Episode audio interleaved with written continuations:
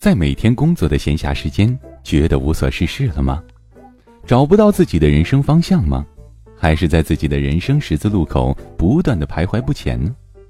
你是否也烦恼过如何找到自己热爱的事业？你的人生有什么可能？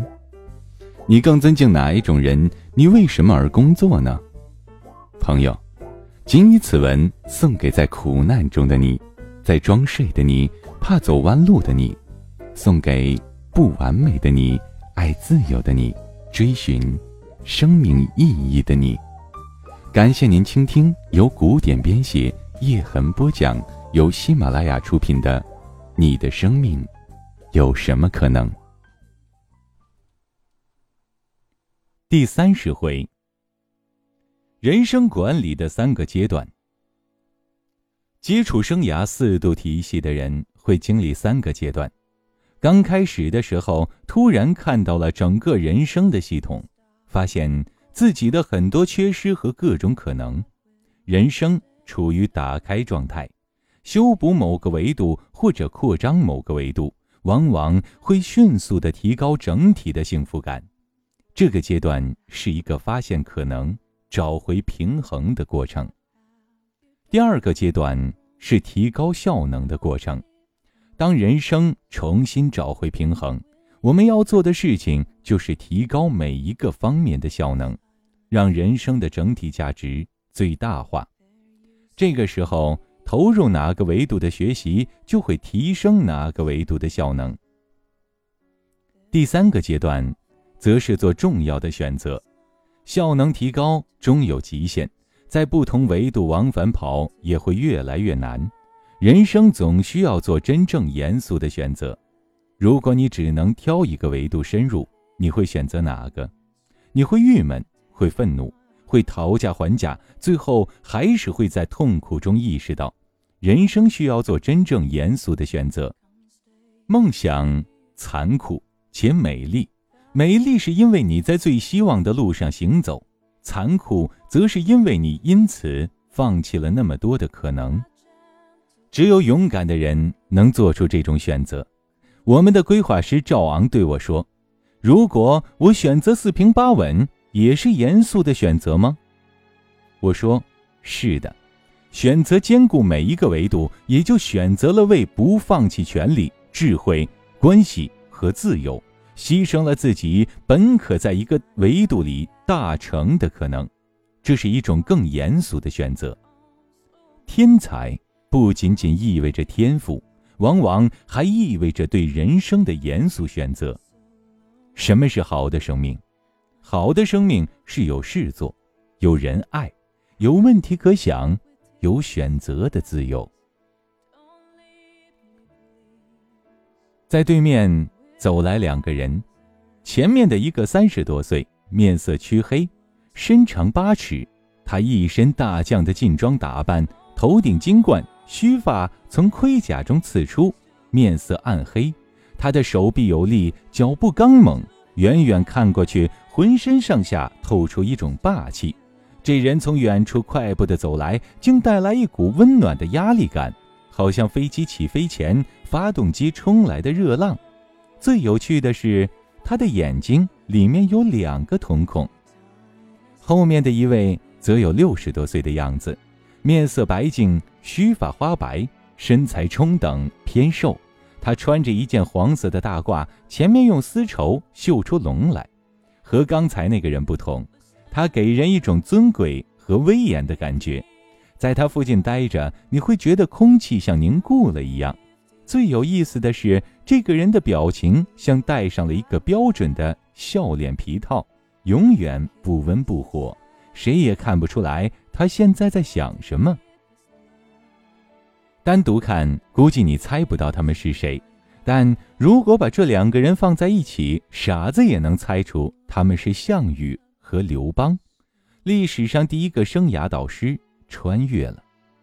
古典说：“哎。”你们不是刘邦和项羽吗？你们不是死对头吗？刘邦深深的一拜，先生就是古典老师吧？我们两个是专程来迎你的。至于你说的恩怨，我们俩之前是有过一段，不过来到这永寿清净之地，早已看开了。项羽一拍刘邦的肩膀，扛鼎之力把刘邦拍得哎呦一叫：“哈哈，我们早就是哥们儿了。人死了，其实就什么都看淡了。而且我们和后来的那些皇帝还真聊不到一块儿去，不是一个年代的人，没什么共同话题，所以我们就成了好朋友。你说，你们在世间真的看淡点儿，像我们当时打的那么凶，你死我活的。”其实现在想起来，就和你们玩了一盘魔兽一样，一下线，嘿，就是哥们儿了。古典说：“古典很惊讶，这这是哪里呀？”刘邦说：“古老师，这里是仙界英雄名人堂，凡是通过投票的历史英雄都能够入选这个名人堂。我们这次请你过来呀，主要就是仙界的名人们觉得生活太无聊了。”希望可以规划一下自己的生涯，看看下一千年怎么过。听说你在凡间做的不错，所以邀请你过来给我们讲一讲。古典啊，彻底懵了，想了一想，拿出一个咨询时最常见的问题：这那你们最希望解决什么问题？刘邦说：甚多甚多。我们在天界福寿无边，平时闲的没事儿就谈古论今。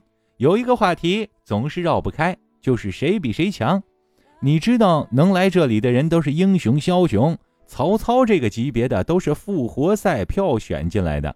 这个大家呀，谁也不服谁，总觉得自己的能力最强，功名最大，比别人过得好。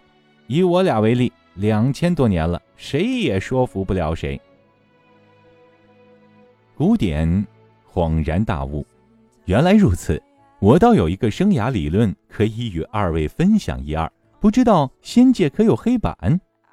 刘邦做了一个请的姿势，早已备好，请。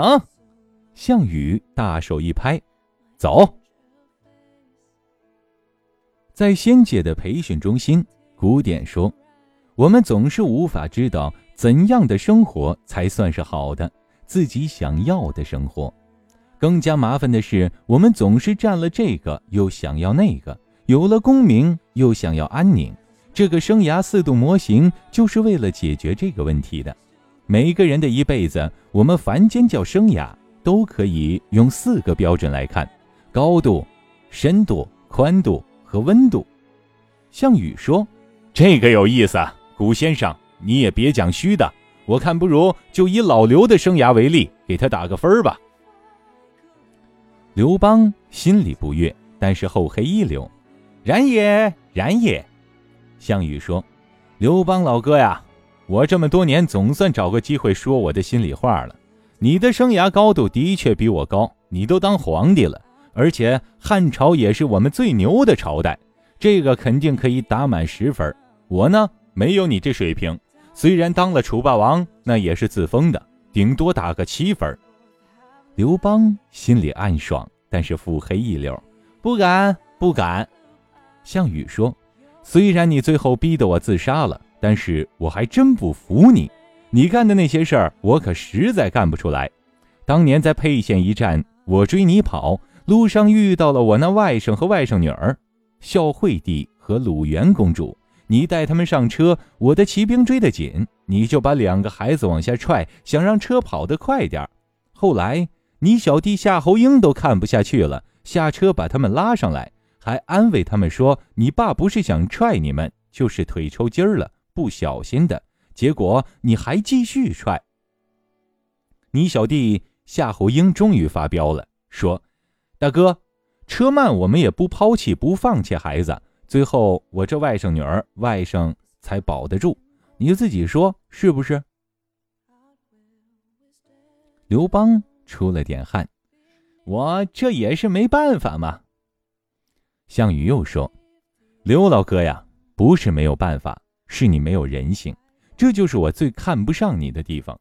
你想，你这得多伤人？按今天的话来说，这都是心理创伤。据我所知啊，以后你孩子再也没有和你一起出去玩过，他们总怕一有什么事儿就被你一脚踹下去。还有你爸，我抓了他当人质。”要挟你，关了二十八个月，后来还说要煮了他。你嬉皮笑脸的说，如果煮好了，给我分一杯羹。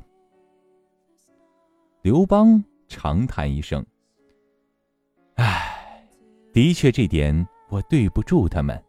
我这么多年，光忙工作了，家庭没顾上，老爸没伺候好，孩子也没什么成器的。但是，我给了他们最好的呀，比如说，我让我孩子当皇帝了。”有多少孩子能当皇帝？项羽撇了撇嘴，民营企业家都这么说。古典站出来打圆场：“好了好了，我们还是先打分吧。”项羽说：“还有你那个老婆吕后，那真是个人中极品。淮南王造反，你正病着呢，准备让太子出战，结果你老婆一把鼻涕一把眼泪的说。”这淮南王是天下猛将，很不容易对付。太子去岂不是羊入虎口？而诸将又多是太子的叔伯辈，只怕难以心甘情愿地俯首听命。你老兄听了这话，只好自己服病出征。虽然很快就平定了，但也不幸身中流失，伤口溃烂，拖了三个月而驾崩，只活了六十三岁。刘邦尴尬地捋捋自己的胡子。这这也是他的母性吧？女人嘛，比较护着孩子。项羽说：“女人母性，我觉得他和你在一起都心理变态了。他恨你喜欢七级，就砍掉他的手足，挖眼、烧耳，灌上哑药，丢进厕所里，让他辗转哀嚎，还被称为人质。这是一个女人干得出来的事情吗？”干了就算了，还特地要他的皇帝儿子去看。我这大外甥刘盈得知人质就是七姬时，大惊失色，泪流满面，喃喃地说道：“太残忍了，哪里是人做的事儿？太后如此，我还凭什么治理天下？”他受不住惊吓，从此大病经年，天天的借酒浇愁，七年不理政事，二十四岁就挂了。哪有这样当妈的？你老爸、老婆、孩子都这个样子，你的生涯宽度高不了，顶多四分。刘邦点了点头，算是默认了。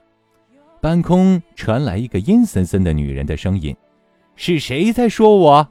刘邦变色了：“嘘，千万别把她招来了。”项羽也吐了吐舌头，他也害怕这个女人，不敢再讲话了。刘邦想了一想。把宽度再减了一分。接下来，我们看看生涯的温度，在过自己一辈子的时候，快乐吗？投入吗？宁静吗？这个没有人能回答，只能你自己打分。古典说到这句话，刘邦闭上眼睛，仿佛在与自己的内心对话，一生戎马岁月在脑海中展开。我特意。给了项羽一个眼神，示意他先不要说话。大概两分钟后，刘邦睁开眼睛，给了自己一个六分。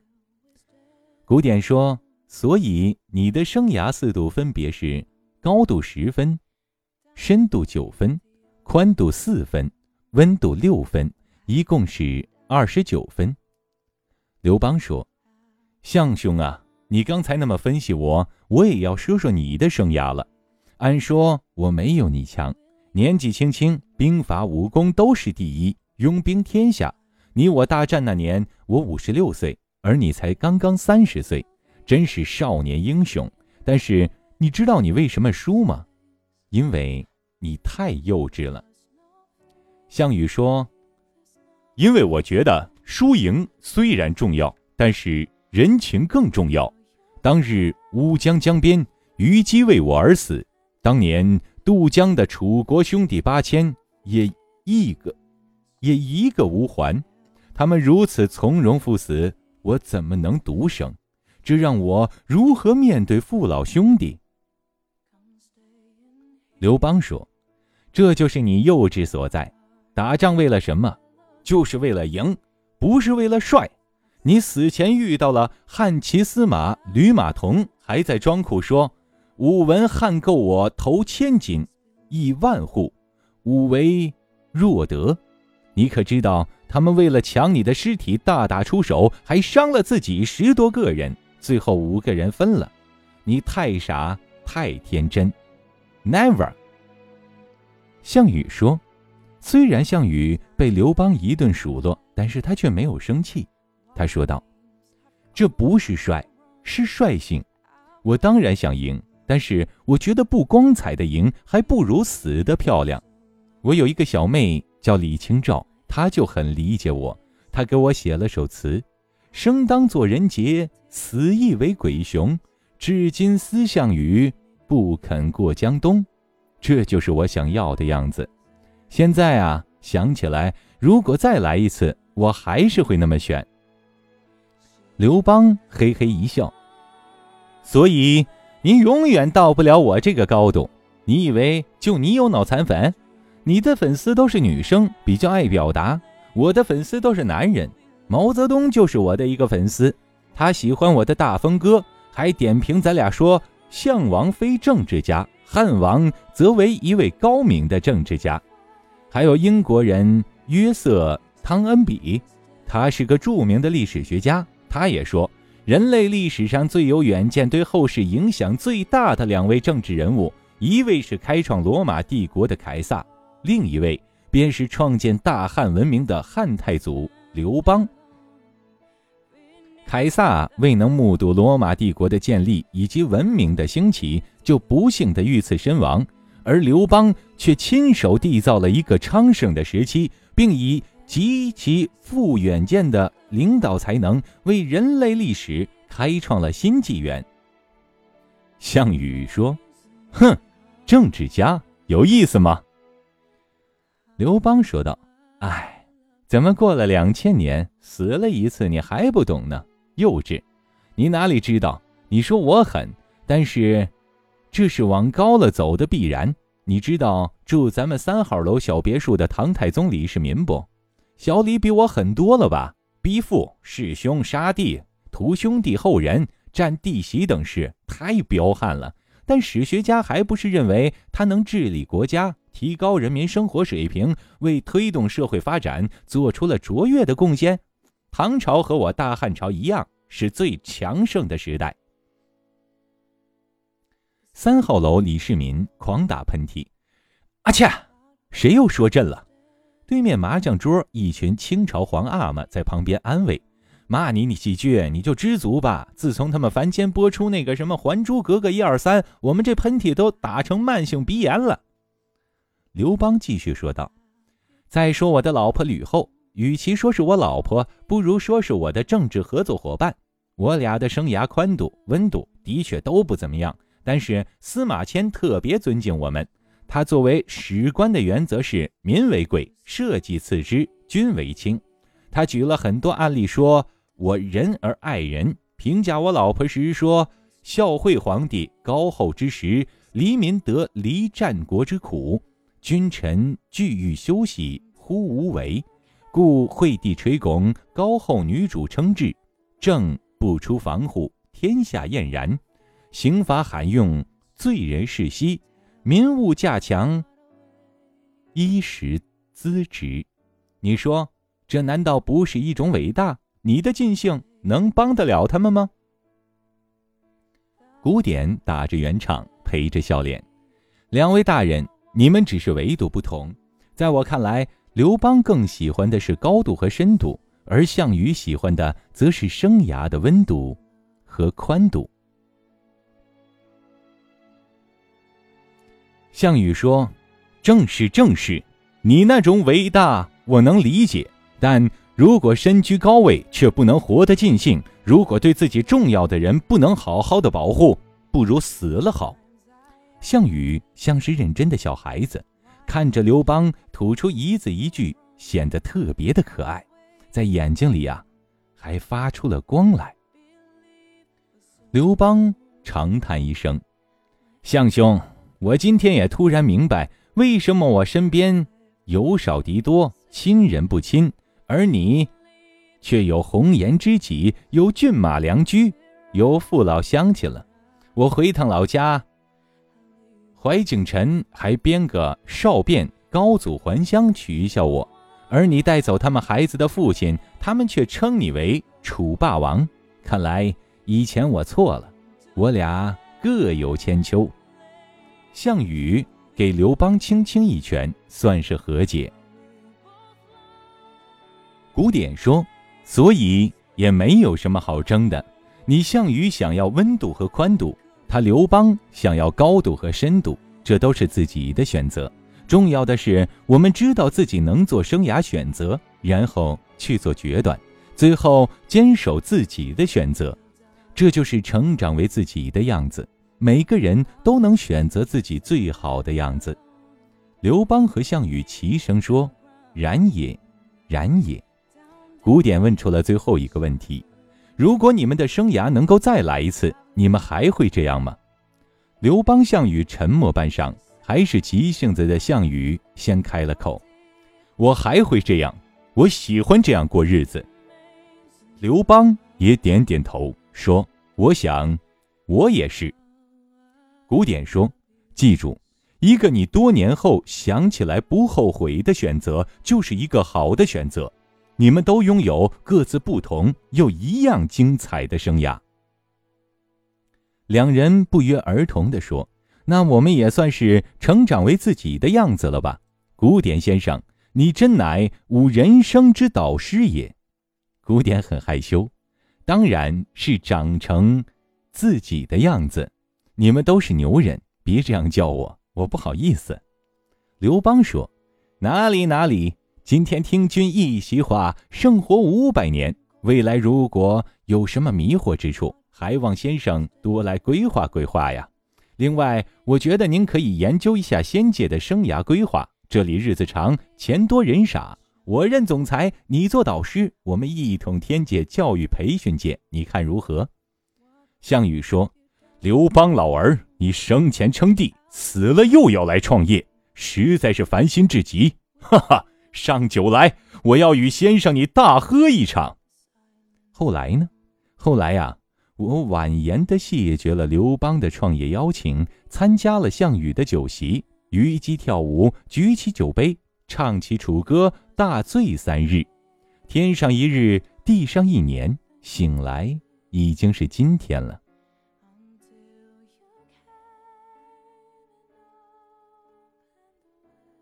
亲爱的听众朋友。感谢您收听由喜马拉雅出品的《你的生命有什么可能》，本文作者古典播讲叶之痕。今天的节目就播讲到这里。想要收听更多精彩内容，欢迎下载喜马拉雅手机客户端。